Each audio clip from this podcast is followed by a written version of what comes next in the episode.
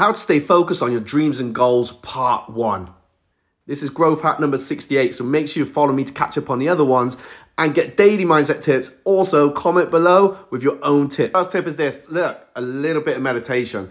10, 15 minutes every day. If you can go longer, even better. And I recommend you do this in the morning. You can think about the things that you want, get them in your head, or just set the intention for the day ahead that you're going to have. Now, if you're feeling stressed out, as what I talked about in some of my recent videos, this is great for you as well because you can really clear your head up and it will, it will help you stay focused on one thing at a time and going forward, striving towards your goals with pride, and you can then feel proud about yourself for the day ahead you're about to have.